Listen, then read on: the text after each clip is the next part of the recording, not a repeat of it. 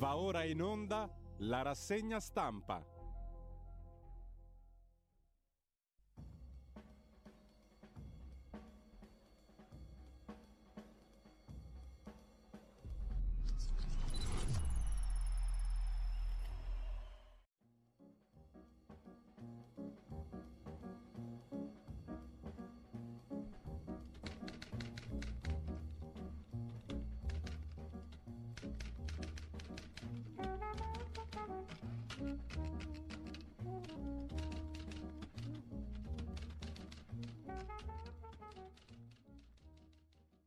Cordiale buongiorno a tutte le ascoltatrici e a tutti gli ascoltatori da Giulio Cainarca. Bentrovati all'appuntamento con la rassegna stampa mercoledì 20 dicembre, sono le 7.30, andiamo subito a vedere le notizie del giorno, ricordando il sito radiolibertà.net, pagina Facebook di Radio Libertà per il palinsesto di giornata. Il sito dell'ANSA apre la sua prima pagina con il delitto nel Trevigiano, donna incinta uccisa a coltellate, arrestato il presunto assassino, che non è il padre del feto, che ormai non esisterà più.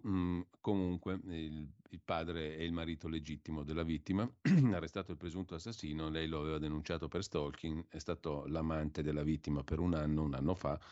La donna aveva già un figlio di 4 anni, sposata da 11 e insieme al marito da quando aveva 15 anni. L'amante è durato poco, ma voleva durare di più e l'ha ammazzata. Comunque questo è accaduto nel Trevigiano l'altro giorno, ieri, mentre secondo titolo dell'agenzia ANSA, Stati Uniti, assalto a Capitol, Trump escluso dalle primarie del Colorado per le elezioni 2024. La questione sarà certamente foriera di ampie polemiche, non solo negli Stati Uniti, mentre... Tornando all'Italia, altra donna uccisa, una ragazza neanche 18enne, Saman Abbas, pakistana, l'ergastolo ai genitori, allo zio solo 14 anni, assolti i cugini. La storia della 18enne tutti la conoscono. E ancora dal primo piano dell'agenzia ANSA di stamani, il pressing di Parigi e Berlino sul patto di stabilità, ma l'Italia frena, cioè sulle nuove regole di finanza pubblica. Poi ci sono degli idioti, andiamo a fare i criminali in Val di Cembra, e sfrecciano ad oltre 200 km all'ora, denunciati. Sempre dall'agenzia ANSA, scorrendo il primo piano, nell'assegno di divorzio conta anche la convivenza. Il presidente dei matrimonialisti italiani parla di una sentenza rivoluzionaria, sentenza della Cassazione. E poi tema energia, gas, l'ok dei ministri europei alla proroga di 1 anno del price cap al gas, che serve a poco e niente, ma comunque il gas scende dell'8% a 32 euro, siamo ai minimi da 2 anni, il price cap è il tetto al prezzo del gas. Sempre dal primo piano dell'agenzia ANSA, diventa medico e racconta la sua storia nell'ospedale che lo curò a 11 anni, uno scherzo telefonico al premier irlandese beffato dallo stesso duo comico russo che ha beffato la premier italiana Giorgia Meloni. E sempre dall'agenzia ANSA di stamani, non credo ci sia molto altro, il Napoli che crolla, siamo alla Coppa Italia di calcio, il Frosinone fa l'impresa 4-0 al Napoli. E poi tra le storie italiane una stanza per l'allattamento nel tribunale di Ancona, e questa è l'agenzia ANSA. Primo piano di Avvenire, il quotidiano dei vescovi, sui crimini della Libia, di Tripoli, denunciati dalle Nazioni Unite, gestione migranti da parte delle autorità libiche. Il segretario dell'ONU, Guterres, ha parlato di istituzioni complici della deportazione nei campi clandestini. Da inizio anno 15.057 persone intercettate in mare e riportate in Libia. Dalla Libia al Congo, oggi le elezioni politiche, oltre le guerre e il cobalto, in 44 milioni alle urne. E poi il patto di stabilità, i 3 big sono vicini all'accordo. A sentire Francia e Germania, l'intesa sulla riforma del patto europeo sui conti pubblici è chiusa al 100%. Sarebbe stata finalizzata nell'incontro di ieri a Parigi fra il ministro francese dell'economia Le Maire e il tedesco Lindner, i quali dicono di aver sentito anche Giancarlo Giorgetti, ministro dell'economia italiano. I 2 paesi sono sulla stessa linea con l'Italia, è un'ottima notizia, fanno sapere Francia e Germania. Ma il Ministero del Tesoro italiano, il ministro Giorgetti, è più cauto. La trattativa non è chiusa, fa sapere. Dalle 16 di oggi parola alla riunione Ecofin in videoconferenza, i ministri economici e finanziari dei paesi dell'euro. L'unica vera concessione resterebbe la flessibilità temporanea per il triennio fino al 2027 sulla spesa per interessi. spazi ristretti sugli investimenti. Alla Camera intanto nuova battaglia sul MES, il meccanismo europeo di stabilità, più probabile il rinvio a gennaio del voto. L'appello di Zelensky ancora in prima pagina su Avvenire: ci servono 500.000 soldati, tempi lunghi per il conflitto, dice il presidente ucraino, che chiede 500.000 soldati. Il Corriere della Sera apre la sua prima pagina con due foto: il delitto di Saman Abbas, uccisa a Novellara nel 21, ergastolo per i genitori, 14 anni allo zio, assoluzione per i due cugini. E poi la storia di Vanessa Ballan, 26 anni, un figlio di 4, sposata da 11, appunto, un altro figlio in grembo, è stata trovata in fin di vita dal compagno, fermato un kosovaro che è stato il suo amante. Spiragli di tregua a Gaza, Israele apre alla pausa umanitaria, si cerca l'accordo per il rilascio degli ostaggi, i negoziati presso le Nazioni Unite e minacce alle navi nel Mar Rosso. Anche l'Italia farà parte della coalizione anti-Houthi. Gian Antonio Stella si occupa delle ceneri dell'anarchico Vanzetti, che insieme all'anarchico Sacco nel 1927 negli Stati Uniti fu ingiustamente condannato e poi condannato alla sedia elettrica. In quanto anarchi, i due anarchici erano completamente innocenti. Le ceneri di Vanzetti riportatele in Italia, l'ultima disputa. Sempre in primo piano, poi sul Corriere della Sera, Chiara Ferragni, dopo il Pandoro l'uovo di Pasqua. Per Chiara Ferragni un'altra operazione di beneficenza quantomeno opaca, scrive il Corriere della Sera, stavolta riguarda la sponsorizzazione da parte della Ferragni con dolci preziosi nel 2021-22. La Procura di Milano potrebbe aprire un'inchiesta e c'è un'intervista a David Cameron, l'ex premier britannico conservatore, attualmente ministro degli esteri del governo britannico. Cessate il fuoco non ora per quanto concerne Israele, perché il cessate il fuoco in questo momento lascerebbe in piedi Hamas. E poi la questione del patto di stabilità, intesa vicina ma Roma rimane prudente. Parla anche Tajani, ministro degli esteri, leader di Forza Italia, vice premier, sulla questione del super bonus. Una proroga di 2 o 3 mesi del super bonus può tranquillamente essere messa nel prossimo decreto mille proroghe. Una proroga non è una sanatoria, è un provvedimento giusto, dice il ministro Tajani, che puntualizza al Corriere anche la posizione sulla riforma costituzionale. Le dichiarazioni di La Russa sul Quirinale: con il premierato ci sarà più stabilità. Con ciò lasciamo la prima pagina del Corriere della Sera. Vi segnalo l'articolo di Ernesto Galli della Loggia su scuola e giustizia, la realtà di un paese immobile, di tutto il settore pubblico italiano, di tutta la nostra organizzazione sociale. L'istruzione e la giustizia sono i due ambiti che stanno in situazione più critica, quelli i cui risultati in termini di efficienza, qualità delle prestazioni, apprezzamento da parte dei cittadini fanno segnare da anni gli indici più bassi, cioè la scuola e la giustizia sono i settori più schifosi d'Italia, sostanzialmente. Sulle gravissime carenze in questi due settori esiste nell'opinione pubblica accordo. Se ormai anche esponenti di opposizione politica opposta sono più o meno unanimi nel medesimo giudizio, perché le cose non cambiano? Perché nessuno dei vari governi che si sono succeduti negli anni ha fatto qualcosa per migliorare l'istruzione e la giustizia? La risposta sta in due fatti arcinoti, scrive Galli della Loggia. Da un lato l'opposizione sindacalizzata di coloro che lavorano nella scuola e nell'amministrazione della giustizia, così come nella pubblica amministrazione in generale. Dall'altro la formidabile blindatura ideologica costruita tanto nella scuola che nella giustizia a difesa dello status quo. Ma c'è un terzo elemento decisivo, la pavidità della politica, incapace di fare il proprio mestiere, cioè di far valere l'interesse generale. Una predica è ineccepibile. Andiamo alla prima pagina del Fatto Quotidiano, il caso Crosetto e il padrone di casa, tutti i conflitti di interesse. Il ministro si difende con le foto dei lavori dell'appartamento, ma vive in un appartamento di 220 metri quadri. PD e 5 Stelle all'attacco, gli appalti della società che è posseduta dal padrone di casa di Crosetto, la Matic Mind, con il governo. In sostanza è una denuncia di conflitto di interessi. Tu stai nella casa di uno che ha appalti col governo di cui fai parte, anzi col settore della difesa che tu guidi, ministro Crosetto. La SPA ha acquisito la ditta che per i PM intercettò 2 indagati che citavano Saladino e il ministro. Alle pagine 2 e 3 i conflitti di interesse potenziali di Crosetto con l'amico locatore, attico gratis dove vive da 4 mesi gratuitamente il ministro. cybersicurezza e difesa, gli ambiti d'affari del gruppo Matic Mind, che ha comprato anche una società di intercettazioni, cioè ha troppo a che fare con il governo, questo gruppo, il cui patron è il padrone di casa del ministro Crosetto, che vive in casa gratis. Non è il massimo, diciamo, dell'eleganza a vederla così. Eleganza forse è la parola sbagliata. Comunque su questo tema si sofferma il Crosetto, dove lo metto, Marco Travaglio. Guido Crosetto è uno dei rari esseri raziocinanti in un governo manicomio, ma non è un attenuante, è un aggravante. Diversamente da un Lollobrigida, da uno Sgarbi, Crosetto non può non capire la gravità di ciò che fa e dice. Il primo a porre un ostacolo alla sua nomina a ministro della difesa fu proprio lui, 2 estati fa, in un'intervista a TPI.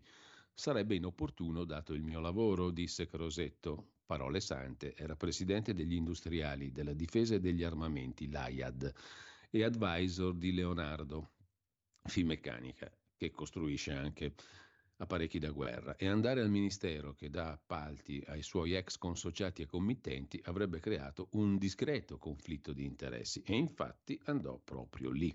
E non contento, a luglio, con un trasloco Fiume, tuttora in corso, ha iniziato a trasferirsi con la famiglia dai Parioli a casa di Carmine Saladino, presidente socio di Matic Mind, colosso della cyber security affiliato all'AIAD, appaltatore di servizi e ministeri, fra cui la difesa, partecipato da Cassa Depositi e Prestiti, cioè dal Ministero dell'Economia del suo collega Giorgetti. Un sontuoso appartamento di 220 metri quadri, quello posieduto appunto da Carmine Saladino, il presidente di questa società che opera nella cyber security e che era affiliata alla stessa associazione presieduta da Crosetto, ma è un'associazione che appalta anche a servizi e ministeri, fra cui il Ministero della Difesa, ed è partecipata appunto dal Ministero dell'Economia. Sontuoso l'appartamento di Crosetto, 220 metri, attico, superattico, box, cantine, soffitte, in cui vive stabilmente da settembre con moglie e figli. Un fatto che, stando al Crosetto prima della cura, sarebbe inopportuno anche se pagasse l'affitto. Lo è molto di più, visto che non ha pagato un euro. Lo farà da gennaio, dice lui, perché ci sono ancora lavori in corso. Trasloco da record mondiale. Questo ha dichiarato ai nostri Lillo e Pacelli, questo abbiamo riportato sul Fatto. Ma ieri deve essersi accorto che la scusa non regge. E allora, scartato l'alibi alla scaiola dell'insaputismo, cioè la casa mia insaputa, ha scritto su Twitter che si è stufato, senza precisare di cosa, e ha postato le foto dei lavori con tanto di operai, scalette, calcinacci, cavi scoperti, sacchi di cemento, latte di vernice, pennelli, cartoni in un paio di stanze. Vogliamo sperare che le altre siano abitabili, altrimenti non si spiega come faccia a presentarsi sempre lindo e pulito, senza macchie di calce sulla giacca e spruzzi di minio sul capoccione. Se fosse così gentile da mostrarci gli altri 200 metri quadri dell'appartamento, potremmo tranquillizzare i fan sulle condizioni di vita sue e dei suoi cari. Naturalmente continueremo a tacere l'indirizzo nel rispetto di privacy e sicurezza. Ma Crosetto fa la vittima, dice grazie per aver resa pubblica la mia residenza. In realtà, conclude Travaglio, noi abbiamo scritto soltanto che è in zona Aurelia, a 2 passi dal Vaticano, dove sorgono migliaia di edifici. Semmai è stato lui, con quella foto, a fornire indizi sull'ubicazione dello stabile, che però, più che a un attico e superattico nel centro di Roma, fa pensare a un bilocale di Gaza City. Così il direttore del Fatto Quotidiano. E poi il bavaglio sugli ordini di custodia cautelare, colpo di mano, sarà vietato scrivere degli arresti, lo vediamo dopo, e Meloni che dà ancora armi all'Ucraina per il 2024. La Lega critica il blitz del sottosegretario Fazzolari in Consiglio dei Ministri. La frase sopra la testata: Sgarbi nullatenente, pieno di debiti, chiede 1 miliardo di danni al Fatto e 1 a Report per lo scoop sulla tela rubata, punta a pagare i creditori coi soldi nostri, scrive il Fatto. E poi c'è un fantasma al Ministero di Giustizia, è il ministro Nordio, è sempre via, 0 riunioni, regna la zarina. Il capo di gabinetto del ministro Nordio, Giusi Bartolozzi, è ritenuta da moltissimi la vera ministra della giustizia. Nordio chi? Al Ministero di Giustizia il ministro non c'è mai, titola il Fatto. Chi comanda davvero al dicastero è il suo capo di gabinetto, Giusi Bartolozzi, I sottosegretari, i collaboratori non vengono neanche convocati, mentre cresce il potere della vice capo di gabinetto, addirittura non è il capo di gabinetto, è la vice capo Giusy Bartolozzi. La riforma della giustizia in pausa e il ministro non c'è, comanda lei, la Bartolozzi. Sempre dalla prima pagina del Fatto, le destre salvano Gasparri lobbista, Ferri intercettato, l'impunità per i deputati amici e poi le richieste del pubblico ministero per i genitori di Renzi. 5 anni di carcere al papà e alla mamma di Renzi per fatture false, scrive il Fatto in prima pagina. Per bancarotta e fatture false chiesti 5 anni di condanna per i signori Renzi, i genitori di Matteo Renzi, Tiziano e Laura Bovoli, per l'antica vicenda delle società di famiglia della famiglia Renzi. Richiesta di pena anche per la madre Laura, la sorella Matilde. L'inchiesta riguarda i fallimenti di 3 cooperative della famiglia Renzi. 5 anni per Tiziano e per la moglie Laura, accusati di concorso in bancarotta fraudolenta e fatture false. Sono le richieste del procuratore Luca Turco nei confronti dei genitori di Renzi imputati nel processo in primo grado in corso a Firenze per fallimenti a catena di cooperative di volantinaggio e pubblicità, la Marmodiv, la Delivery Service Italia e la Europe Service.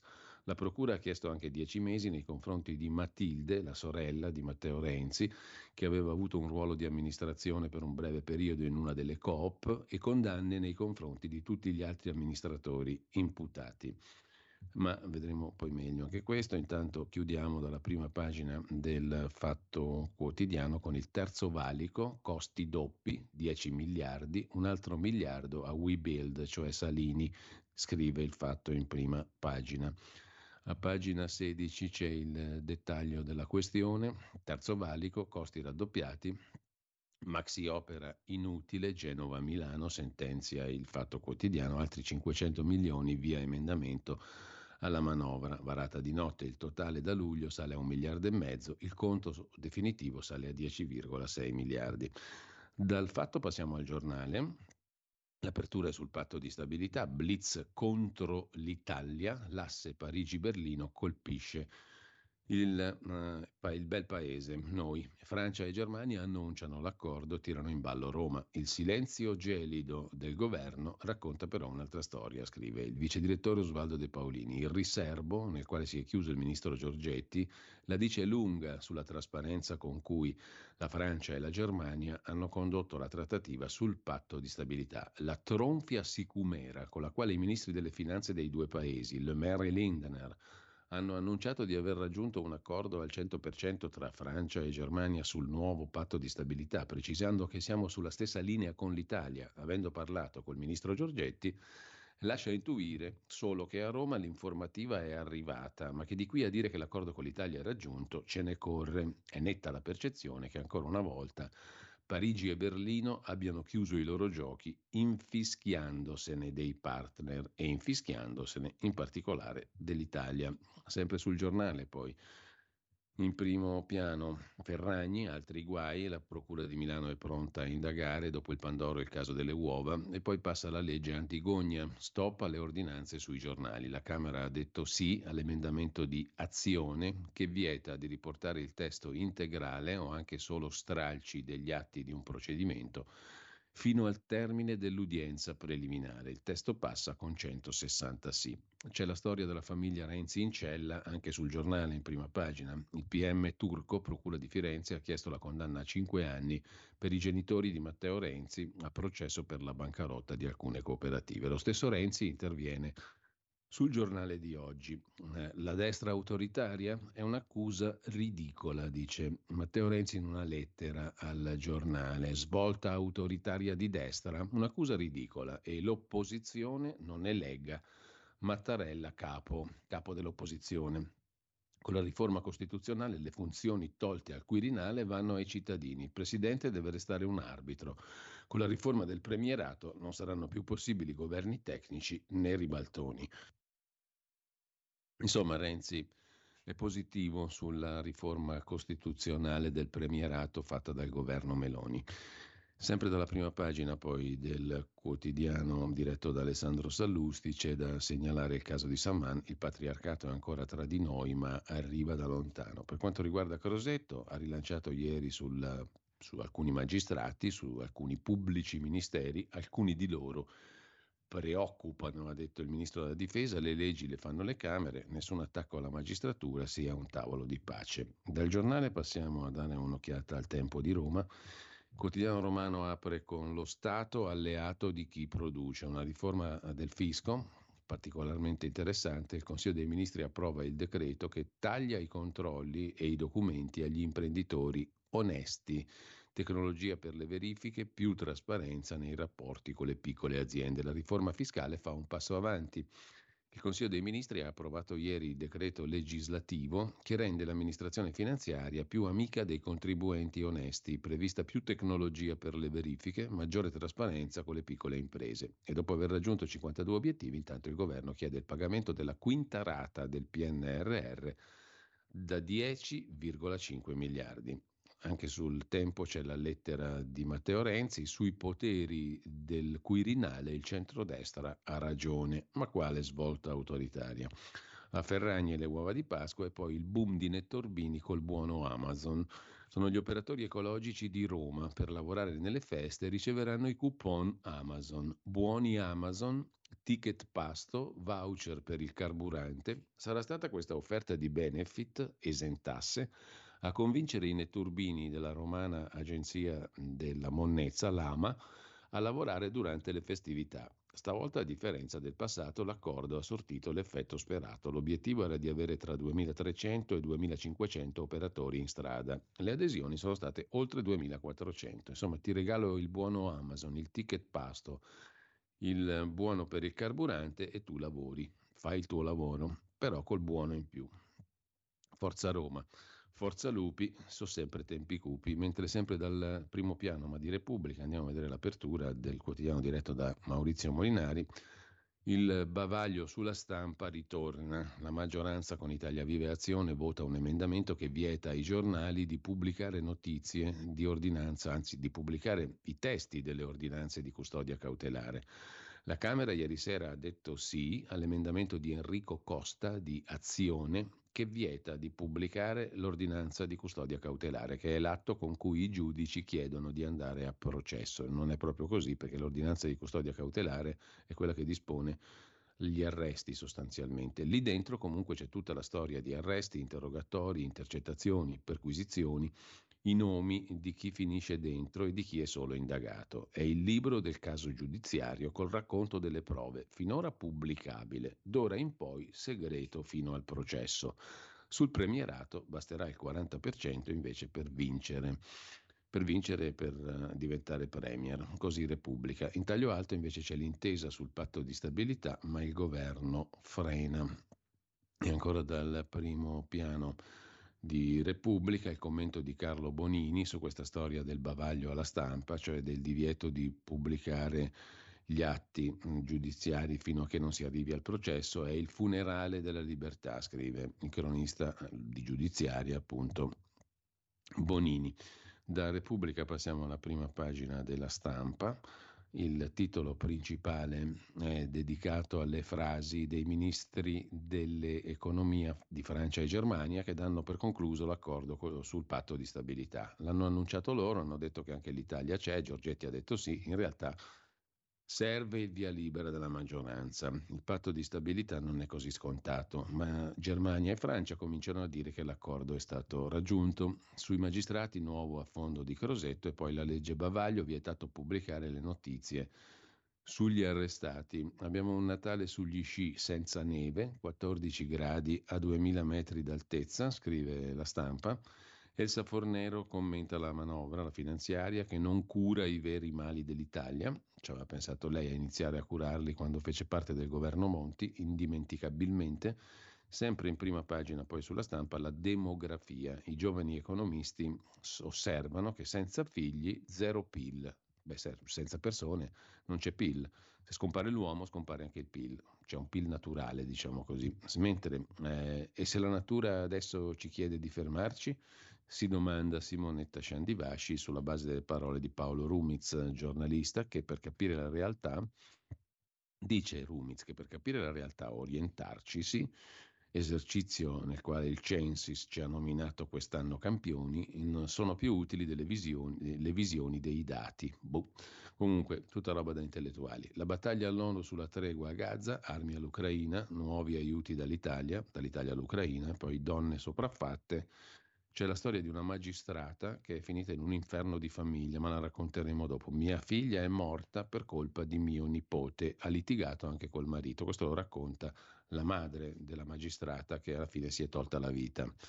E a chiudere la prima pagina il buongiorno di Mattia Feltri, intitolato oggi Il gusto dei sudditi.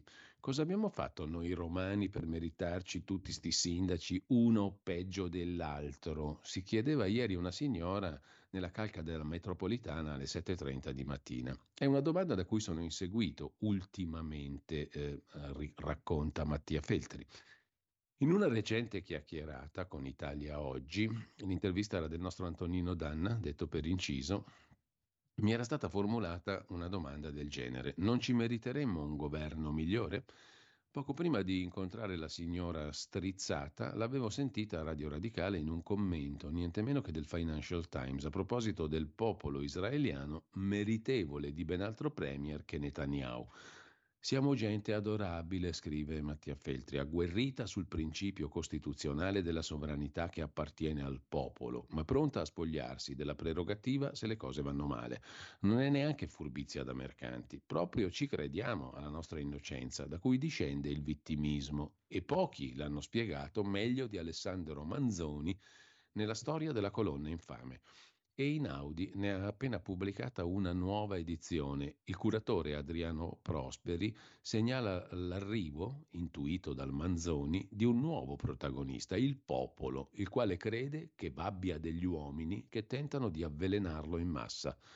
I processi, le esecuzioni degli untori sono dati in pasto alla voracità folle del popolo, che non ne risponderà mai. Allora, era il 1630, c'era la peste, ma soprattutto non c'era la democrazia, scrive Mattia Feltri. Cioè, i torturatori e i boia almeno non li aveva votati nessuno, mentre i sindaci di Roma, i governi italiani e il premier israeliano sì. Soltanto che il popolo è ancora vorace, continua a dirsi innocente e vittima nel gusto di restare suddito, così... Scrive Mattia Feltri, sia lecito fare una piccola considerazione, qui la storia della colonna infame non c'entra nulla con queste osservazioni di Mattia Feltri, perché la storia della colonna infame non è la storia del popolo bue, c'è il popolo bue ma lo dà per scontato Manzoni, come abbiamo visto quest'estate rileggendocela insieme qui a Radio Libertà, la storia della colonna infame è la storia dell'infamità dei giudici, cioè dell'ente giudicante, dell'organo giudicante. È la storia dell'infamità di collegi di giudici che potevano, anche con le leggi sulla tortura in vigore nel 1630, non infliggere la tortura. E invece sono loro che decidono di trovare i colpevoli a tutti i costi. E il Manzoni lo spiega benissimo, non mette l'accento sul popolo bue che crede agli untori, perché ci credevano anche il Cardinal Borromeo, ci credevano fior di intellettuali e di giuristi dell'epoca. Non era quello il punto. Il punto è che tu dovevi trovare delle prove vere. Se anche credevi che c'erano gli untori, dovevi trovare le prove. Questo è il punto. E le prove le trovano gli inquirenti e le valutano i giudici. Ed è colpa di quegli inquirenti e di quei giudici, non del popolo bue, che credeva agli untori esattamente come ci credevano gli intellettuali, i cardinali, la Chiesa e i giudici. È colpa dei giudici di aver fatto condanne a morte orribili senza prove, stravolgendo le stesse leggi pur legittimanti. Le unzioni, le falsità, eccetera, pure le leggi, diciamo, storte che c'erano e che prevedevano la tortura, potevano non essere applicate in quei casi, se non ce ne fossero i presupposti. Quindi non è questione né di leggi né di popolo, è questione di giudici, diceva il Manzoni, di singole persone che fanno il giudice. Chiarissimo era il Manzoni. Questo qui invece Mattia Feltri ci confonde sulle acque, come spesso capita da parte di questi ben pensantissimi giornalisti e intellettuali. Lasciamo comunque anche la stampa, andiamo a vedere la verità.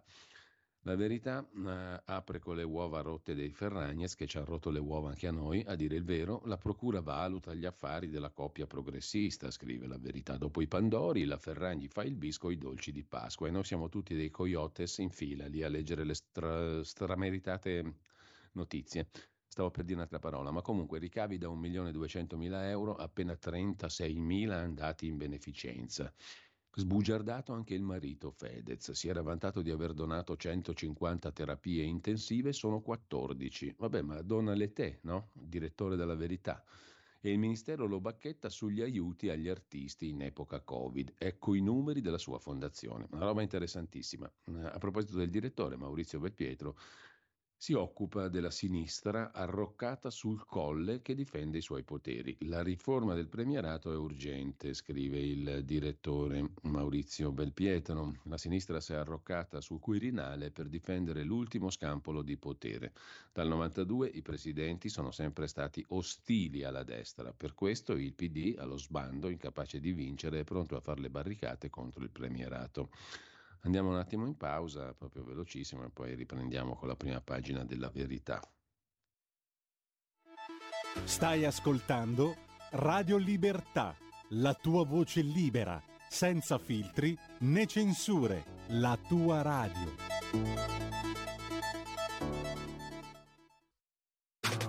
Stai ascoltando Radio Libertà, la tua voce libera, senza filtri né censura, la tua radio.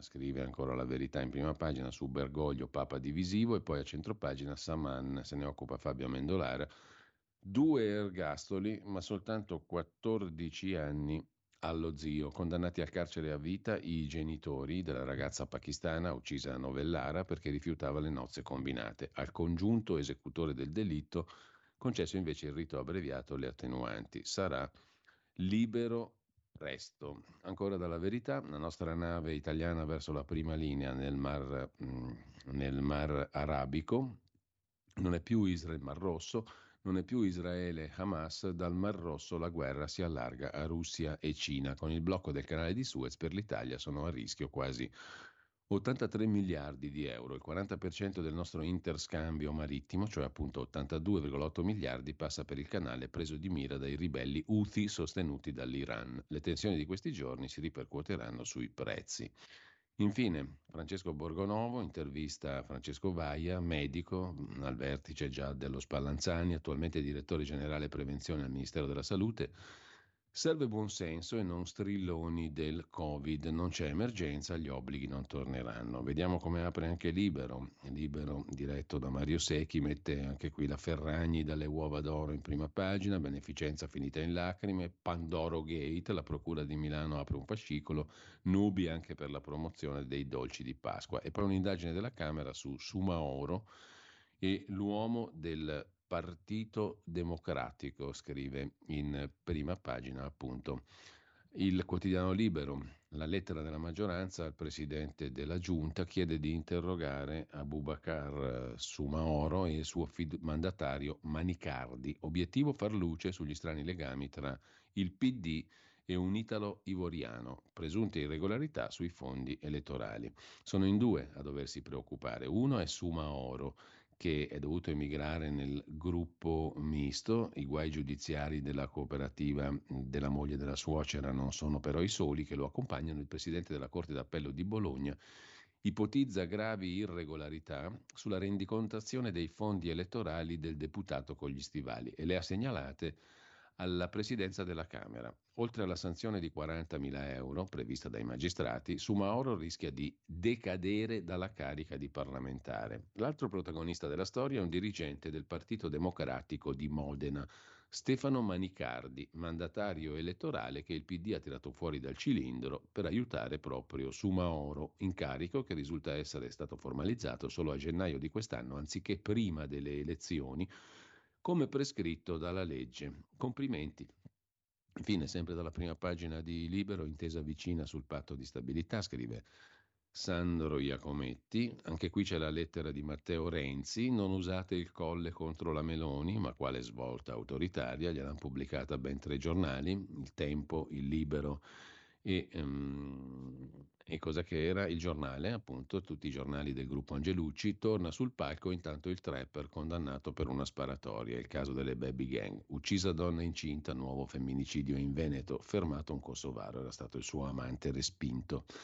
Lasciamo con ciò anche libero, uno sguardo veloce riusciamo a darlo a Italia Oggi, i Deor saranno liberi anche l'anno prossimo, il disegno di legge concorrenza proroga di un anno la possibilità per i negozianti di posare sul suolo pubblico senza bisogno di autorizzazione ombrelloni, tavolini, pedane, eccetera. Prorogata dal 31 dicembre 23 al 31 dicembre 24 la possibilità per i pubblici esercizi che utilizzano suolo pubblico di mettere in opera senza autorizzazione su vie, piazze, spazi aperti, strutture amovibili come deor, attrezzature, pedane, tavolini, sedute, ombrelloni, funzionali all'attività degli esercizi.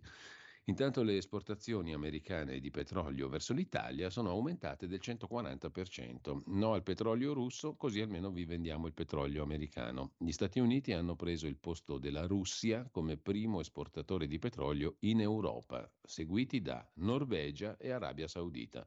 L'Iraq è diventato il principale esportatore verso l'Italia con un aumento del 15% tra il 21 e il 23%. Anche le importazioni dagli Stati Uniti hanno registrato un incremento, posizionando gli Stati Uniti tra i primi 5 paesi esportatori di petrolio verso l'Italia. Lo dice a Italia Oggi Guido Cagnani, Managing Director e vicepresidente di Sicim, leader nella costruzione di impianti per trattamento, trasporto e distribuzione di petrolio, gas e acqua, 1.300 miliardi di fatturato. Prima pagina del Domani, si ritorna su Crosetto, il quotidiano dell'editore svizzero si occupa della casa di Crosetto e degli affari dell'amico. Per Saladino milioni dalla difesa. Il meloniano fa marcia indietro sui pubblici ministeri, ma la destra va di nuovo all'attacco. Il gruppo del proprietario della casa in cui vive il ministro Crosetto ha avuto affidamenti diretti milionari, anche nel 23. Gli interessi incrociati dei parenti, una consulenza da 125.000 euro con la SIO SPA, poi comprata dal suo locatore, che si interessa anche di intercettazioni. Ieri il Fatto ha dato notizia che il ministro Crosetto vive in una casa di lusso da mesi senza pagare l'affitto, un attico a Roma di proprietà di Carmine Saladino, fondatore del gruppo Matic Mind. Il colosso si occupa di sicurezza informatica. Il Domani ha scoperto che esiste un rischio di conflitto di interessi. Il Ministero della Difesa ha affidato a questo gruppo del padrone di casa di Crosetto commesse per milioni di euro anche quando Crosetto è diventato ministro. Tra consulenze e rapporti economici tra parenti, tutte le relazioni tra il meloniano e l'imprenditore di successo. Il Manifesto si occupa di un altro anno di armi all'Ucraina dall'Italia, il governo vara l'8° invio e per decreto una proroga di fornitura armi all'Ucraina per tutto il 2024. E rimanendo alle prime pagine vi segnalo anche il Foglio che si occupa di una questione, la giustizia che abbiamo sfiorato prima. Il Fatto diceva che Nordio è sempre assente, non c'è mai al ministro e al ministero, però sul Foglio compare come c'è un'intervista a Carlo Nordio, appunto, del direttore Cerasa. L'opposizione giudiziaria di cui ha parlato Crosetto esiste, dice Nordio, le riforme le faremo tutte, promesse per il 24, separazione delle carriere, stretta sulle intercettazioni. E una certezza, quando un pubblico ministero si espone non è più terzo ed esercita pressioni, così Carlo Nordio, mentre su Mediaset la padrona è diventata la figlia di Berlinguer, Bianca Berlinguer, i palinsesti a sua misura, programmi distrutti, Mediaset si genuflette a Berlinguer, scrive Il Foglio in prima pagina. La produttività italiana è ferma da 30 anni, questo è il male italiano, ogni tanto salta fuori questa storia, e poi sempre dalla prima pagina del Foglio di oggi, Crosetto non è detto, prima prende tempo sulla proroga delle armi all'Ucraina, poi il decreto arriva in Consiglio dei Ministri. Con ciò lasciamo il Foglio, andiamo a vedere il Dubbio, il quotidiano degli avvocati, vince l'asse Costa Forza Italia, sarà vietato pubblicare le ordinanze di arresto, di custodia cautelare, l'ok del governo all'emendamento di Azione e poi il sì in aula. È la vittoria dei garantisti, scrive il Dubbio, contro la dittatura della gogna. Chissà se adesso i fan del processo mediatico parleranno di bavaglio alla stampa, come sempre in questi casi. Di certo, ieri alla Camera la maggioranza ha dato il via libera all'emendamento Costa, cioè al divieto di pubblicare le ordinanze di custodia cautelare. Un grande passo avanti a tutela della presunzione di innocenza, dice il deputato di Azione, il tutto nel giorno della tregua apparente fra Guido Crosetto e la magistratura, scrive Il Dubbio. Sul caso Zanoni invece la consulta si rammarica e nega tutto. La vicenda è quella dell'ex giudice della Corte Costituzionale che ha detto in sostanza che anche la Corte Costituzionale si era piegata nel caso dell'utilizzo di intercettazioni appunto dell'Hotel Champagne, del caso Palamara, si era piegata alle esigenze di mandare avanti le indagini, eccetera. Insomma, una polemica tra lor signori. L'invasione dei magistrati a via Arenula sovverte la democrazia, scrive ancora Davide Vari, la storia è antica come il mondo, più o meno, cioè tanti magistrati fanno parte poi del Ministero di Giustizia, dove Nordio non si vede, il processo a Grillo Junior, i diritti inviolabili e tante altre belle cose, mentre sempre andiamo a vedere anche la prima pagina, a questo punto un attimo soltanto, forse ce la facciamo. Andiamo a vedere, dicevano, ce la facciamo un tubo perché qua si è bloccato tutto, un attimo soltanto e vediamo di sbloccarci, eccoci qua. Viste le prime pagine, dicevamo, andiamo a vedere anche gli articoli principali della giornata. Sul quotidiano Avvenire vi segnalo alla pagina 7, in primo piano, la questione del patto di stabilità, cioè l'hanno cacciata là i ministri economici e finanziari di Francia e Germania, il ministro dell'economia francese Le Maire e il ministro tedesco delle finanze Lindner. Ci siamo tutti d'accordo e d'accordo anche l'Italia. Invece non è proprio così. Insomma, hanno messo l'Italia all'angolo. Alla vigilia dell'Ecofin, un incontro a Parigi fra il ministro Le Maire e il tedesco Lindner sembra sbloccare la situazione. Dicono di essere allineati con l'Italia, ma l'Italia fa sapere che la trattativa non è chiusa. Però i due ministri dicono abbiamo sentito Giancarlo Giorgetti, conferme sulla fase transitoria di 3 anni, spazi ridotti per gli investimenti, tenuti in conto solo il costo degli interessi, la spesa per la difesa come fattore rilevante. Staremo a vedere. Sulla manovra invece, sulla finanziaria italica, si pronuncia il segretario generale della CISL Luigi Sbarra, intervistato da Avvenire. Manovra migliorata, ma sulle pensioni temo forti contenziosi. Andiamo avanti sulla partecipazione. Per quanto concerne le pensioni di medici, infermieri e altre categorie pubbliche, sono state recepite alcune proposte di modifica del famigerato articolo 33, in particolare si è fatta marcia indietro sui tagli previsti per chi matura i requisiti di vecchiaia, per chi esce entro il 31 dicembre di quest'anno e per i lavoratori pubblici collocati in pensione a 65 anni. Rimane da affrontare il tema degli allungamenti delle finestre di uscita e le evidenti disparità di trattamento di aliquote e rendimenti tra le categorie pubbliche per l'accesso alla pensione anticipata, che temiamo aprano contenziosi amministrativi. Abbiamo conquistato anche maggiori risorse negli emendamenti per i lavoratori delle forze dell'ordine, il welfare, la previdenza complementare. Manovra migliorata, ma sulle pensioni contenziosi. Rapidamente c'è un'altra novità, l'abbiamo accennata prima, lo Stato amico di chi fa impresa, una svolta nei controlli fiscali, scrive in primo piano questa mattina il Tempo di Roma, il Consiglio dei Ministri ha approvato il decreto legislativo con la semplificazione delle verifiche. Attività economiche a basso rischio avranno meno accertamenti, riduzione dei documenti da esibire, così scrive il Tempo di Roma. Con il commento del ministro Urso, i controlli saranno più razionali ed efficaci secondo un approccio collaborativo. Cosa succede? Che lo Stato deve essere alleato di chi produce ricchezza, di chi crea posti di lavoro, così Giorgia Meloni lo aveva ribadito lo scorso 5 dicembre. Concetto ribadito anche con un'altra frase, i cittadini non sono sudditi. Ieri, dopo 2 settimane, il governo ha tradotto le parole in fatti. Il Consiglio dei Ministri, su proposta dei ministri Zangrillo, Giorgetti e Urso, ha approvato un decreto legislativo che introduce norme per la semplificazione dei controlli sulle attività economiche. Si tratta di quella rivoluzione per un fisco amico a cui il centrodestra sta lavorando fin dalla vittoria delle elezioni. In pratica l'obiettivo è limitare le duplicazioni dei controlli. Principali novità. Primo, saranno eliminati gli adempimenti amministrativi non più necessari, semplificati quelli considerati non proporzionati. I controlli verranno programmati utilizzando la valutazione del rischio, in modo da focalizzarli su attività economiche che presentino un livello di rischio elevato e da effettuare al massimo un controllo all'anno per soggetti che hanno rischio basso. Viene anche rafforzato l'utilizzo del fascicolo informatico di impresa e poi lo Stato intende approcciarsi secondo un principio di fiducia nei confronti dell'attività economica per minimizzare le richieste di documenti e valorizzare le procedure di collaborazione con l'imprenditore.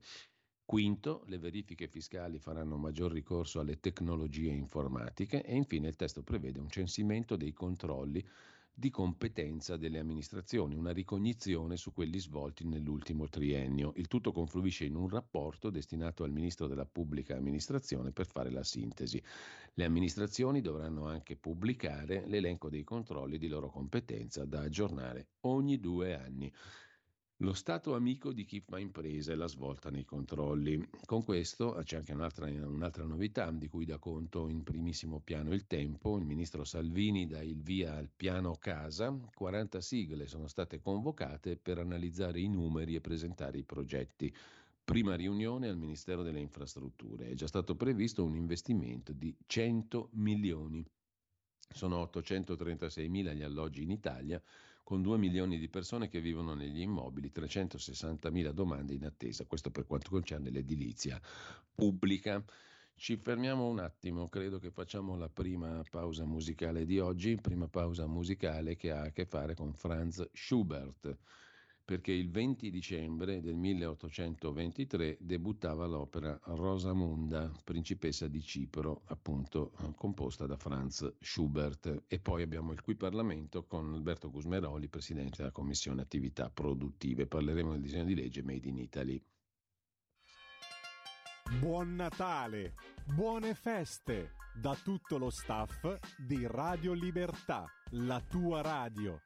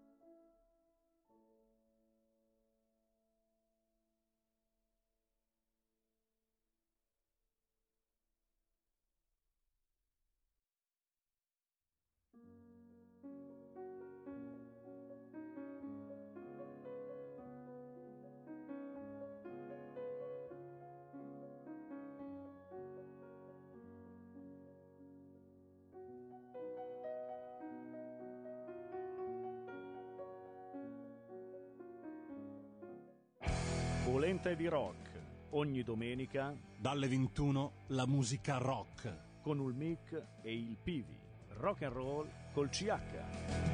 E ricordas che Polenta e virtuosa con Benios. Per la tua pubblicità visita il sito radiolibertà.net.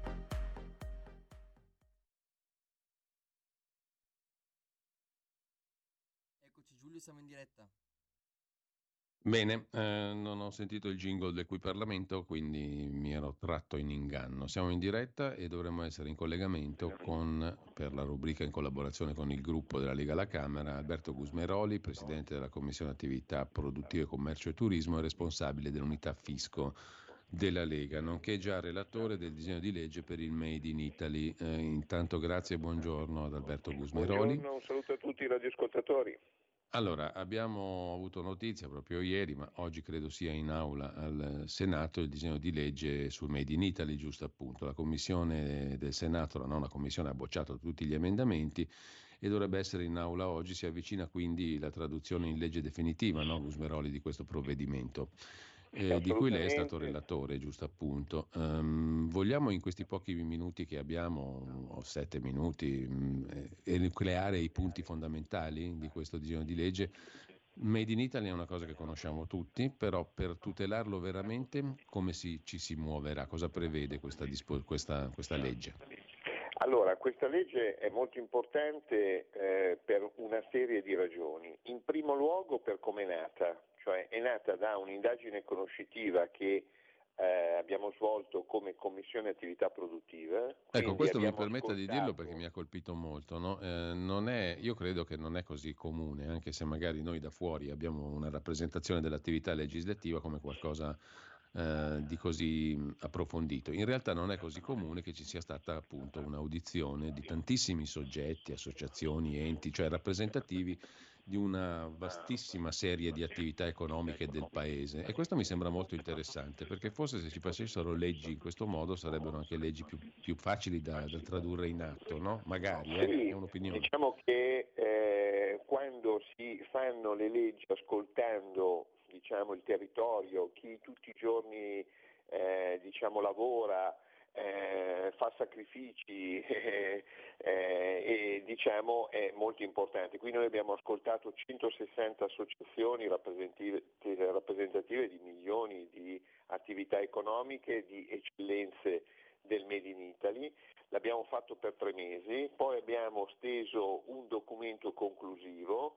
Il documento conclusivo l'abbiamo consegnato al governo, il governo ha tradotto quel documento conclusivo nella legge sulla valorizzazione del Made in Italy e la tutela del Made in Italy, che abbiamo seguito ancora noi in commissione, abbiamo approvato oltre 100 emendamenti.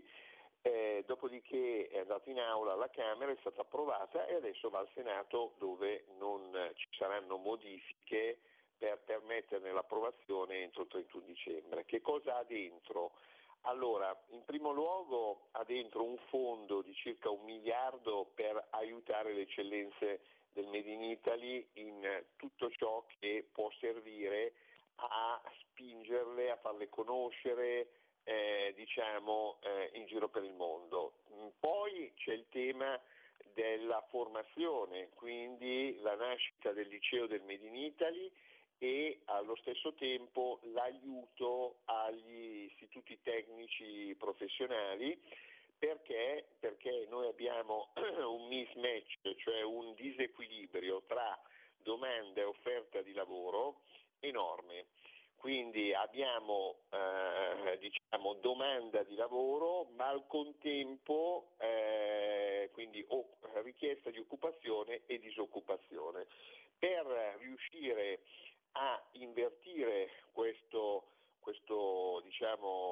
problema e allo stesso tempo unire questi due eserciti, no, degli possibili occupati e della domanda di lavoro, il tema è la formazione professionale, quindi cercare di aiutare con una fondazione che aiuti sostanzialmente a formare, aiutare gli ITS, quindi gli istituti tecnici. Dobbiamo cambiare anche noi un modo di pensare per cui se nostro figlio va all'istituto tecnico è figlio di un minore, invece non è così, ci sono istituti tecnici in Italia che sono eccellenze in Europa e poi che certi lavori non sono più come li immaginiamo, cioè anche lo stesso operaio adesso è un operaio altamente qualificato che è quasi, in certi casi, in certe aziende, in certe eccellenze, quasi un colletto bianco. Quindi e ha una retribuzione, se è qualificata la persona, ha una retribuzione di tutto rispetto. Al contempo negli ITS possono, chi fa le scuole professionali può allo stesso tempo andare all'università se vuole. E poi c'è tutto il tema dell'anticontraffazione, cioè il tema per cui decine e decine di miliardi di beni che orecchiano i beni italiani, il classico Italian sounding, il tipico esempio il parmesan, oppure proprio vere e proprie contraffazioni di prodotti italiani che non hanno niente a che fare con Made in Italy e che quindi bisogna tutelare. Come? Con le nuove tecnologie, la digitalizzazione, con la blockchain. La blockchain è sostanzialmente una mappatura molto blindata di tutti i percorsi che fa un prodotto dalla produzione fino alla commercializzazione, si può verificare che quello sia un prodotto Made in Italy. Ovviamente poi c'è sempre in questo provvedimento l'aiuto ai mercati esteri, le fiere, i mercati, il turismo, cioè c'è tutto quello che può servire per aiutare il Made in Italy. Perché? Perché quando un'azienda trova un mercato estero nuovo e si tratta di Made in Italy e si tratta di eccellenze italiane, diciamo che trova delle praterie e sostanzialmente quando uno compra italiano non cambia più. Ecco, quindi noi abbiamo necessità per sostenere il nostro debito pubblico enorme di fare crescita economica, e aiutare il Made in Italy vuol dire fare crescita, vuol dire fare occupazione, fare lavoro, fare economia, fare valorizzazione dei territori, delle eccellenze, e quindi questa legge è una legge sicuramente importante. Uno, perché è una legge che è nata ascoltando le categorie, ascoltando le eccellenze. Due, perché c'è bisogno di fare squadra nell'ambito del Made in Italy, c'è bisogno di spingere mercati nuovi anche all'estero e c'è bisogno di che tutti facciamo un po' la nostra parte, perché abbiamo bisogno nel futuro di grande crescita economica proprio per la situazione particolare che vive il bilancio dello Stato. Ultima cosa prima di salutarci, Gusmeroli, la traducibilità in atto di questa legge, cioè il riflesso pratico secondo lei. Diamogli un tasso da 1 a 100, quanto sarà? Mediamente, se si può fare una stima così grossolana.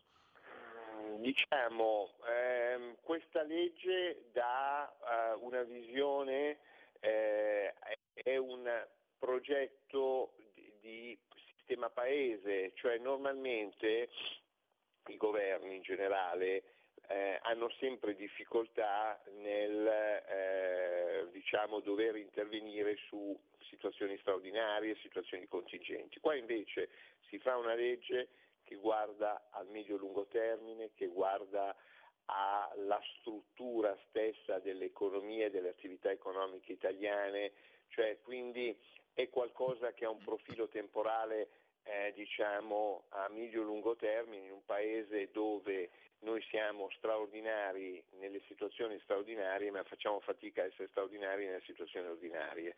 Quindi sicuramente questa è una buona legge, tant'è vero che non ha critiche particolari, addirittura la nostra indagine sul Made in Italy è stata approvata da tutti i gruppi politici. Un po' meno si è riusciti sulla legge del Made in Italy, perché purtroppo Spesso noi dobbiamo dividerci, non abbiamo l'onestà intellettuale di dire facciamo squadra anche dal punto di vista politico, però diciamo che è una legge che serve, che serviva, che è utile, bisogna poi continuare a finanziarla, nel caso per esempio del fondo per spingere le attività del Made in Italy, bisogna cercare di continuare negli anni a monitorarla questa norma, questa legge, e secondo me ogni 2-3 anni bisogna fare un check-up per vedere che cosa si può ancora migliorare per aiutare le nostre eccellenze italiane, perché noi abbiamo eccellenze in tutti i campi, dal food alla moda, al design, cioè come i prodotti italiani non c'è nulla, ecco, e quindi siccome noi potenzialmente non siamo secondi a nessuno, dobbiamo far valere questo non essere secondi a nessuno e diventarlo veramente primi al mondo. Abbiamo tutte le potenzialità come sistema paese,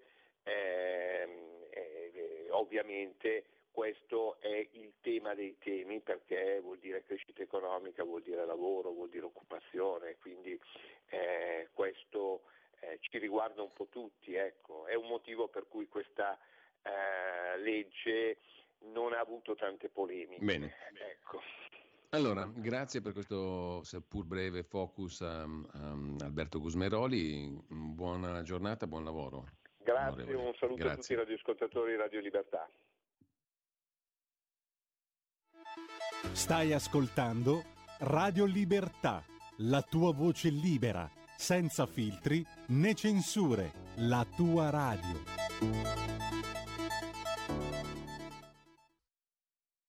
In 30 anni di attività ho avuto modo di vedere le cose più strane. Ho affrontato zombie, vampiri, licantropi, mutanti e spietati assassini.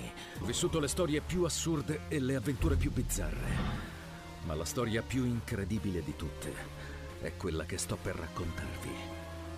E questa è la mia storia. Ascoltate Movie Time con Vincent. Ogni sabato dalle ore 16.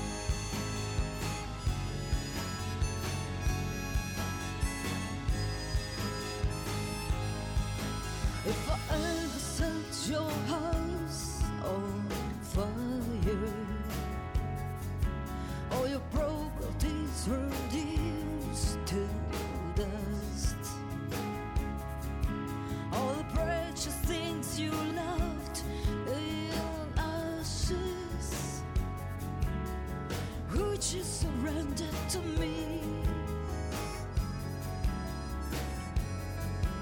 If I ever set your mind on fire and incinerate your very thoughts, all your memories erased forever, would you remember my name? Would you still leave me again? Pure is the flame of my love.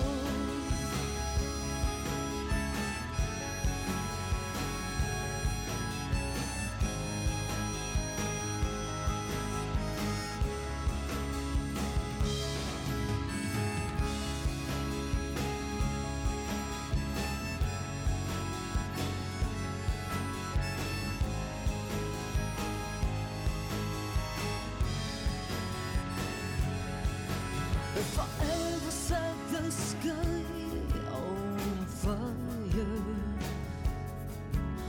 in a raging blaze of blood red light, would you kneel before the burning fire? Would you surrender to me if I ever let my flame go? Set my pyromantic rage alight, an inferno of insane desire. Would you give in to my glow? Would you surrender and burn? You'll raise the flame of my love.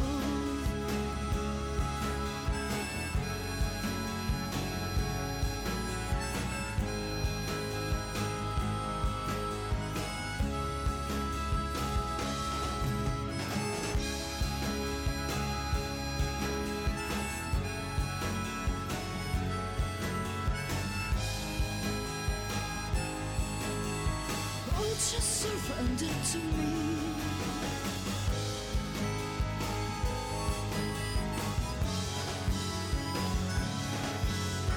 Oh, just surrender to me. There is the flame of my love.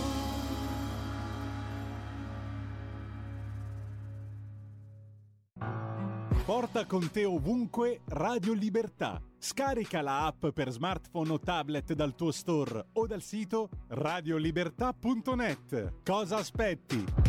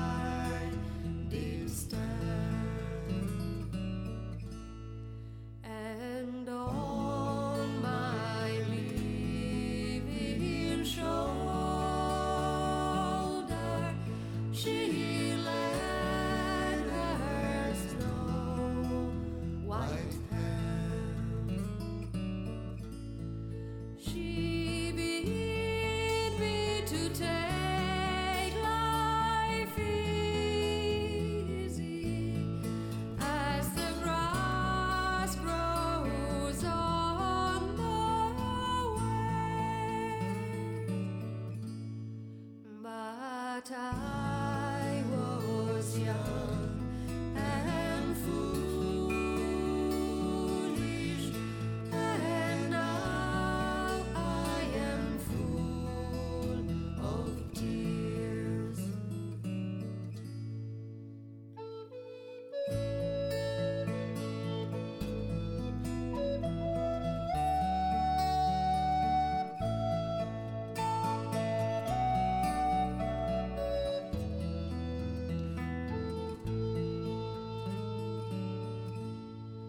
Down by the sunny gardens, my love and I did meet.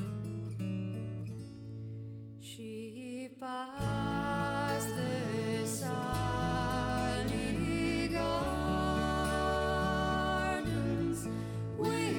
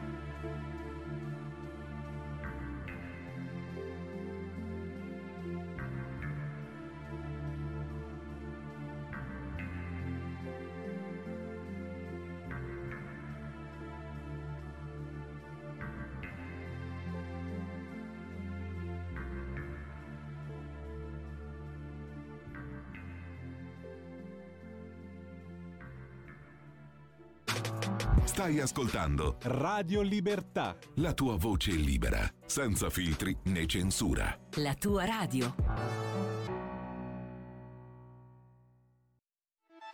Stai ascoltando Radio Libertà, la tua voce libera, senza filtri né censure. La tua radio.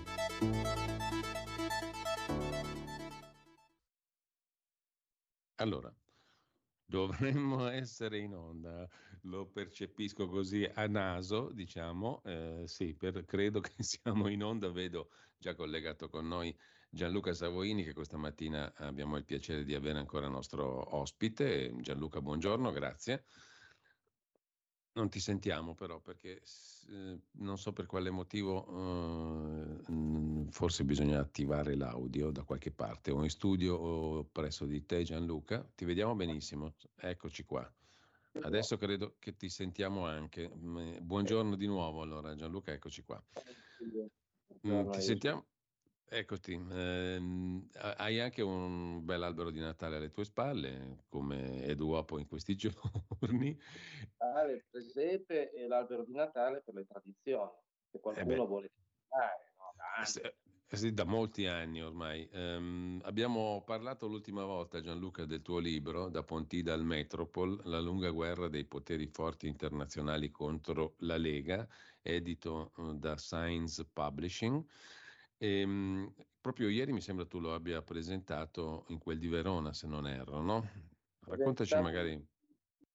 Di sera a Verona, presso il titolo del tennis scaligero, alla presenza di una platea selezionata, devo dire, dagli organizzatori, e tutti i presenti non hanno fatto che dopo, nelle domande, ribadire l'assurdità del mondo in cui stiamo vivendo, di questa realtà distopica, quasi capovolta, in cui i media, i cosiddetti grandi media, ripetono all'unisono quello che deve essere il dogma del politicamente corretto, del non disturbare il maloratore globalista e globale, l'europeista, la NATO, tutto quello che sono i poteri forti internazionali che, come recita il sottotitolo del libro, avevano scatenato una guerra trentennale ormai contro la Lega, prima Lega Nord e poi la Lega dell'epoca di Salvini. Quindi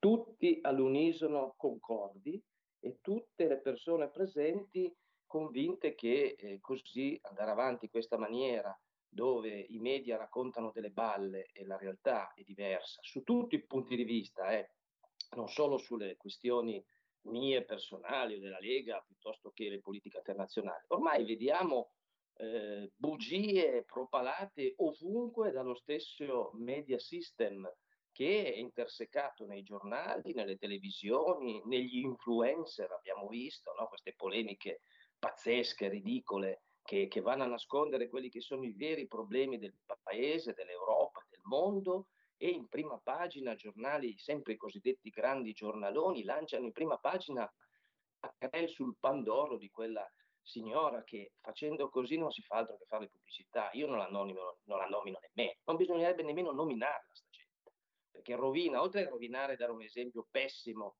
per la gioventù, per i ragazzi che sono ormai lo stato brado.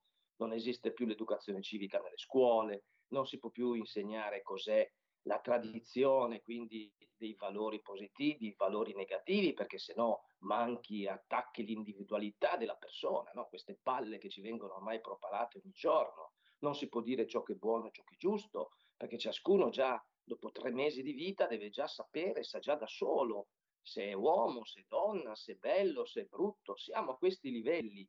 L'Occidente ormai sta precipitando in un vortice di devastazione che la pagheremo carissima nei prossimi anni, nei prossimi, non dico mesi, ma ormai si sta velocizzando questa follia generale globalista di distruggere tutto quello che era l'identità, la tradizione, la normalità della vita.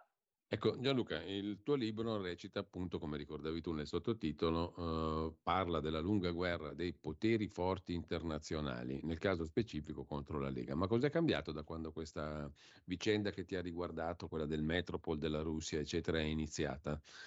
qualche anno fa, ormai 5 anni fa tutto sommato, no? 5-6 anni fa. Cos'è cambiato sostanzialmente secondo te? È un'altra domanda che viene, secondo me, logico farsi, ma questa guerra chi la sta vincendo? E terza domanda, ma la Lega è un oggetto ancora degno, tra virgolette, di questa guerra o no? Si è normalizzato, non è più un nemico? Beh, allora, innanzitutto non è cambiato niente rispetto a 5 anni fa, anzi, semmai è peggiorato ancora.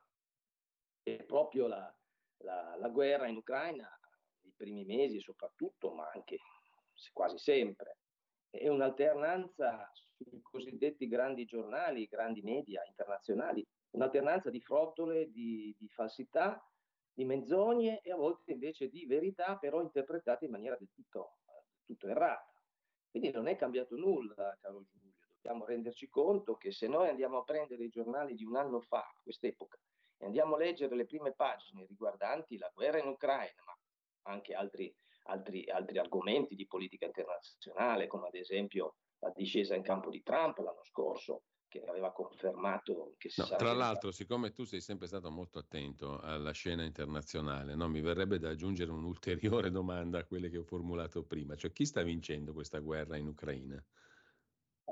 Ma è sotto gli occhi di tutti ormai. Non è che qui si tratta purtroppo di dire vince o perde, perché è triste, ci sono centinaia, migliaia di vittime, civili, soldati, giovani, anziani, vecchi, donne, bambini. Quindi è triste. Indubbiamente l'Ucraina l'ha persa, la sta perdendo, ma era inevitabile, ma perché è logica una cosa del genere. Di fronte hanno una potenza tra le più forti del mondo e dall'altra parte c'è questo povero Stato in mano a una oligarchia di personaggi che l'hanno portato a scatenare quello che purtroppo gli si rivolterà contro. Quindi è evidente che l'Ucraina non vince, la controffensiva non c'è stata e la Russia vincerà questa guerra, questa operazione militare, come l'hanno chiamata loro. Purtroppo si continua invece a raccontare le solite balle di Fagiulio, che non sei tu ovviamente. Purtroppo mi viene da dire. Per garantire, soprattutto per giustificare questi continui investimenti di soldi pazzeschi per continuare nelle armi, a dare armi che non serviranno a nulla se non a prolungare l'agonia del povero popolo ucraino. Quindi c'è la volontà, questo è un vero e proprio traffico di armi legalizzato. Questa bisogna dirle la verità, non è che lo dico solo io, lo dicono tantissimi, attenzione, solo che spesso e volentieri vengono silenziati, le personalità che dicono queste cose vengono silenziate, ma poi facciamo un nome e cognome, il Papa Francesco, che da sempre, ormai dall'inizio di questa situazione, dice non si può continuare con la voce delle armi, e aveva chiamato a Correi l'Europa, l'Italia, l'Occidente per questa guerra, dicendo se si continua invece di farsi garante, di chiedere sia alla Russia che all'Ucraina dovete sedervi a un tavolo e bisogna trovare una soluzione pacifica, invece no, si sono continuati a alimentare gli odi, le divisioni, armi su armi e le armi portano morte. Non è che io sono diventato improvvisamente un pacifista, che spesso e volentieri quando adesso dicono i pacifisti sono filoputiniani, perché ormai viene ancora di più, e ritorno alla domanda iniziale tua, rispetto a 5 anni fa, ancora peggio adesso. Tu vieni mostrificato, vieni demonizzato e vieni racchiuso. Ma mi viene da dire, Gianluca, ma chi è che rappresenta allora veramente il nemico dei poteri forti internazionali oggi? Credibilmente, perché più mi guardo in giro e meno ne vedo io di questi nemici. No, però c'è da dire una cosa, esistono poteri forti e poteri forti, ogni area geografica i suoi, perché ormai viviamo siamo nel 2023, quasi nel 2024, non siamo più nell'Ottocento, dove esistevano eserciti senza queste armi di distruzione di massa, che comunque erano certo non numerose come adesso, la stessa popolazione mondiale era pochissima rispetto adesso. Adesso viviamo in un mondo globale, globalizzato, dove l'Occidente crede ancora di poter di poter comandare e continuare a fare quello che è sempre fatto negli ultimi centinaio di anni, se non prima, ovvero dare le regole a tutto il mondo. Non è più così. Bisogna prenderne atto che ormai oltre 7 miliardi di persone, 1 miliardo è il cosiddetto Occidente industrializzato, rappresentato poi dall'Europa e dagli Stati Uniti, e basta, e tutto il resto non la pensa come l'Occidente, non la pensa come noi. Un tempo si aveva un'idea di un certo tipo, l'Occidente era visto in una maniera guerrafondaia, adesso viene visto in una maniera invece di predatore, di economia di preda, dove l'Occidente arriva, secondo moltissimi popoli che non sono occidentali, viene solo per comprare per un piatto di lenticchie le risorse degli altri paesi. Ieri, mi pare che sia stato ieri, no?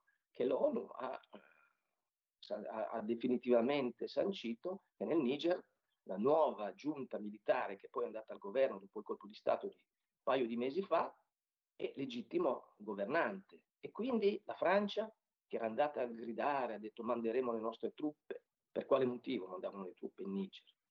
Perché fino a prima di questa giunta che ha preso il potere scalzando il precedente governo, filo francese, i francesi compravano l'uranio, che è importantissimo come materiale per moltissimi settori, no? Compravano l'uranio dal Niger a un prezzo ridicolo, praticamente quasi lo dovevano regalare, perché era sempre stato così. Questi si sono stufati e hanno detto adesso l'uranio lo pagate al prezzo di mercato. E di lì è venuto fuori il problema per la Francia, ma non solo per la Francia. L'Occidente ha fatto la voce grossa per troppi anni non rispettando le altrui culture. Poi vengono a dire che noi che ragioniamo in una certa maniera siamo sovranisti, razzisti, o capiamo le altre culture. Detto da chi rappresenta perfettamente l'aggressività di un Occidente che considera se stesso come l'unico bene assoluto, lo scontro di civiltà. Ti ricorderai, Giulio? Certo, Huntington. Disse, noi abbiamo una civiltà forte, le altre civiltà, c'è lo scontro di queste civiltà, dove si sottintendeva, senza nemmeno tante parole retoriche, che l'Occidente, la civiltà occidentale, era la migliore di tutti. Questo suprematismo non è il suprematismo bianco, tutte queste idiozie, queste porcherie che vengono propalate ogni volta, succede qualcosa in America, un poliziotto bianco che uccide un delinquente di colore nero, e allora diventa il suprematismo bianco.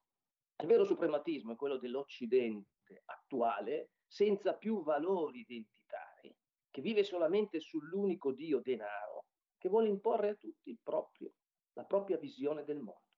In cambio di niente, in cambio di 2 patatine, gli diamo da mangiare qualcosina, questo c'è la mentalità ancora coloniale. Beccia. Quindi appunto stavo dicendo, Gianluca, allora siamo alle soglie, si potrebbe dire, di una seconda decolonizzazione, ma quella vera, sostanziale, non quella formale degli anni 60. Credo proprio di sì. Credo, ma chiunque si interessa e verifica la situazione geopolitica mondiale, ovviamente non leggendola sui giornali italiani, chiaramente non leggendola non vedendo le televisioni in generale, salvo rare e grandi eccezioni, per l'amor del cielo, adesso non voglio generalizzare. Ci sono tantissime persone, politologi, giornalisti, che sanno il fatto loro, scrivono, leggono, studiano, cercano di far capire, però sono sempre messi in posizione di non riuscire a far emergere queste realtà. Vogliono far emergere la realtà. Invece adesso questa realtà distopica, capovolta, l'opposto, dove esiste una realtà fasulla, che non è realtà appunto, propalata tutti i giorni dai grandi media, mainstream, internazionali e quindi automaticamente anche da noi, perché sono tutti legati alle uniche fonti di informazione. E dall'altra parte invece chi, poco alla volta, gutta cavat lapidem, no? La goccia scava la pietra, cerca di rosicchiare quello che è questa montatura generalizzata delle grandi informazioni. Guardate che se si guarda, io non li guardo mai, non posso più guardare queste cose per pura igiene mentale, come avrebbe detto il maestro Franco Battiato. Quindi io non guardo i talk show, non guardo queste robe perché sono assolutamente inguardabili per come la vedo io.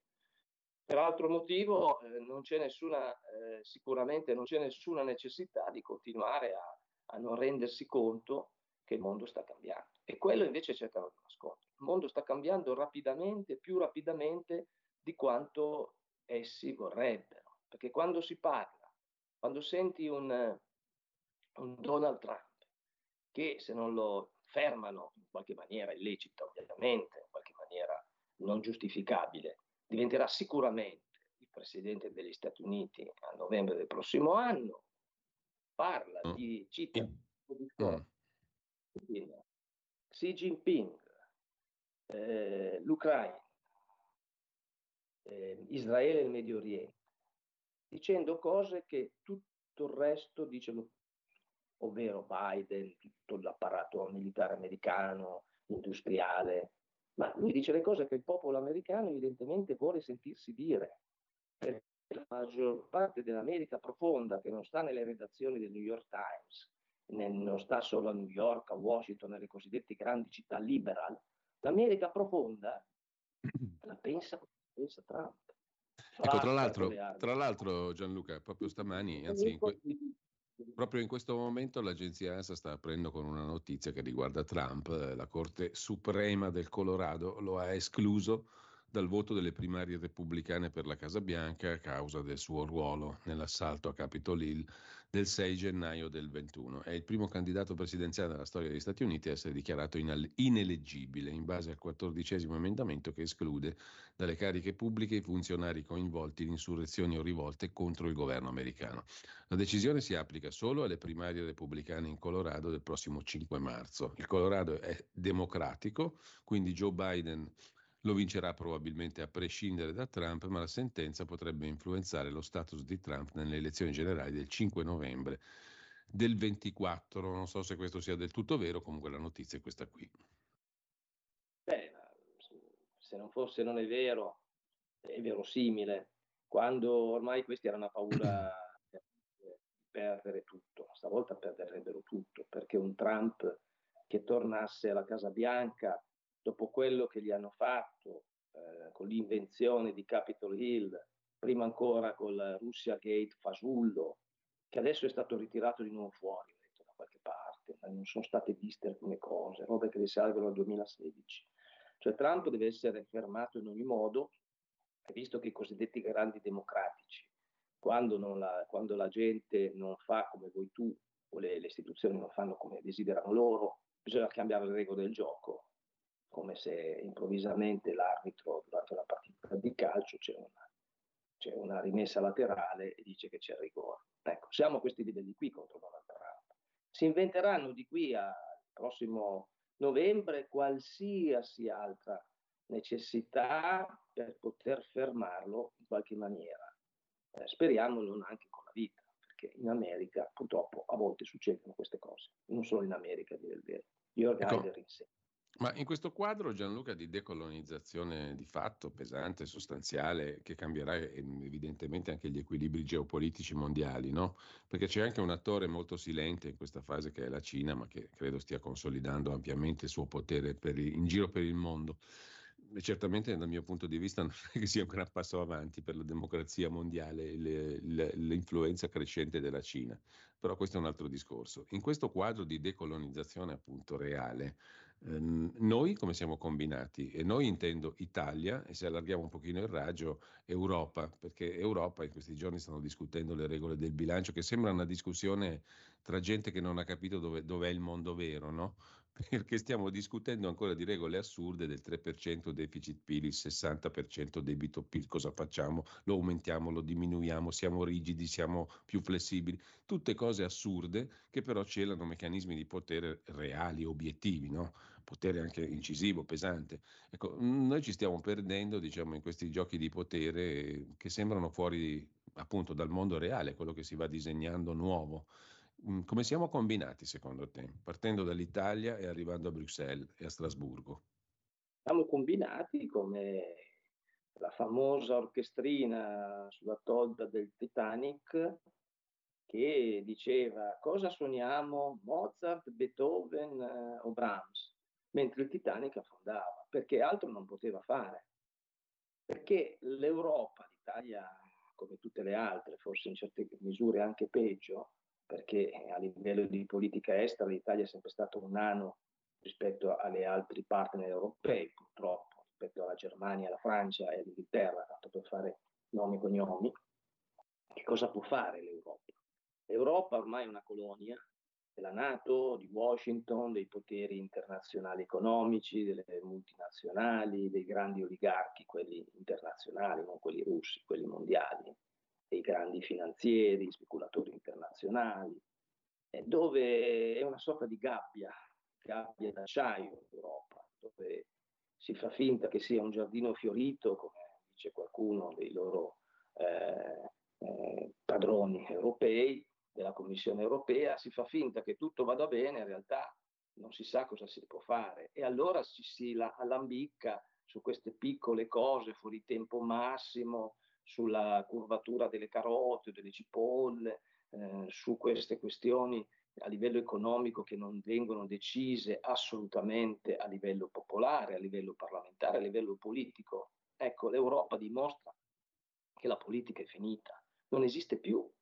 Non esiste più il fondamento politico, il fondamento culturale, esiste solamente il fondamento economico, finanziario e monetario, dove ovviamente chi è che domina non siamo certo né l'Italia né la povera Europa, ma sono i grandi oligopoli mondialisti e globalisti. Ma questa è una cosa che ormai da anni che viene evidenziata. Quando mi dicevi cosa rispetto a 5 anni fa, se adesso è migliorata la situazione, io ti dico no, è peggiorata e peggiorerà ancora, sotto questo punto di vista. Poi però il mondo si è rimesso in moto, le cose cambiano anche rapidamente.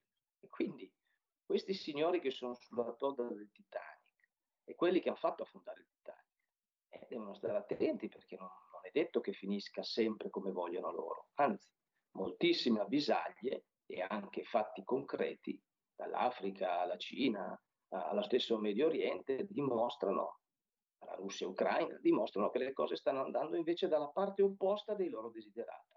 Quindi, fossi in loro, non sarei molto tranquillo.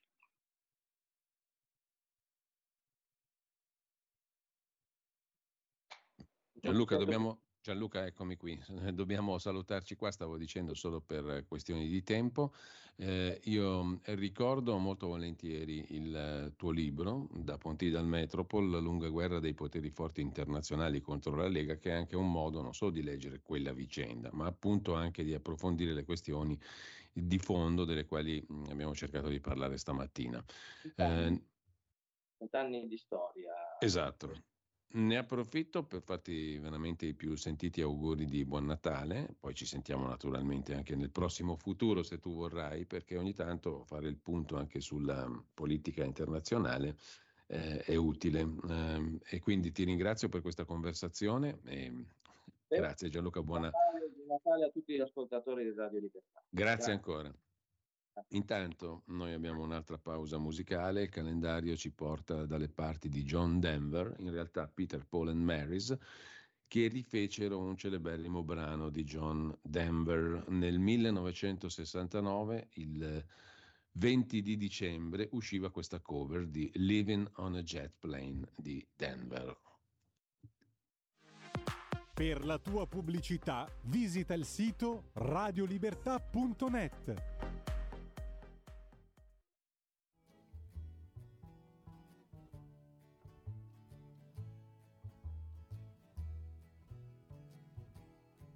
All my bags are packed, I'm ready to go. I'm standing here outside your door. I hate to wake you up to say goodbye, but the dawn is breaking, it's early morn. Taxi's waiting, he's blowing his horn. Already I'm so lonesome I could cry. So kiss me and smile for me. Tell me that you'll wait for me. Hold me like you'll never let me go. I'm leaving.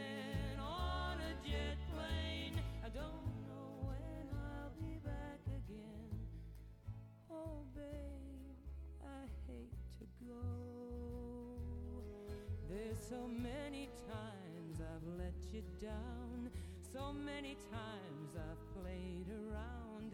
I tell you now, they don't mean a thing. Every place I go, I think of you. Every song I sing for you. When I come back, I'll wait.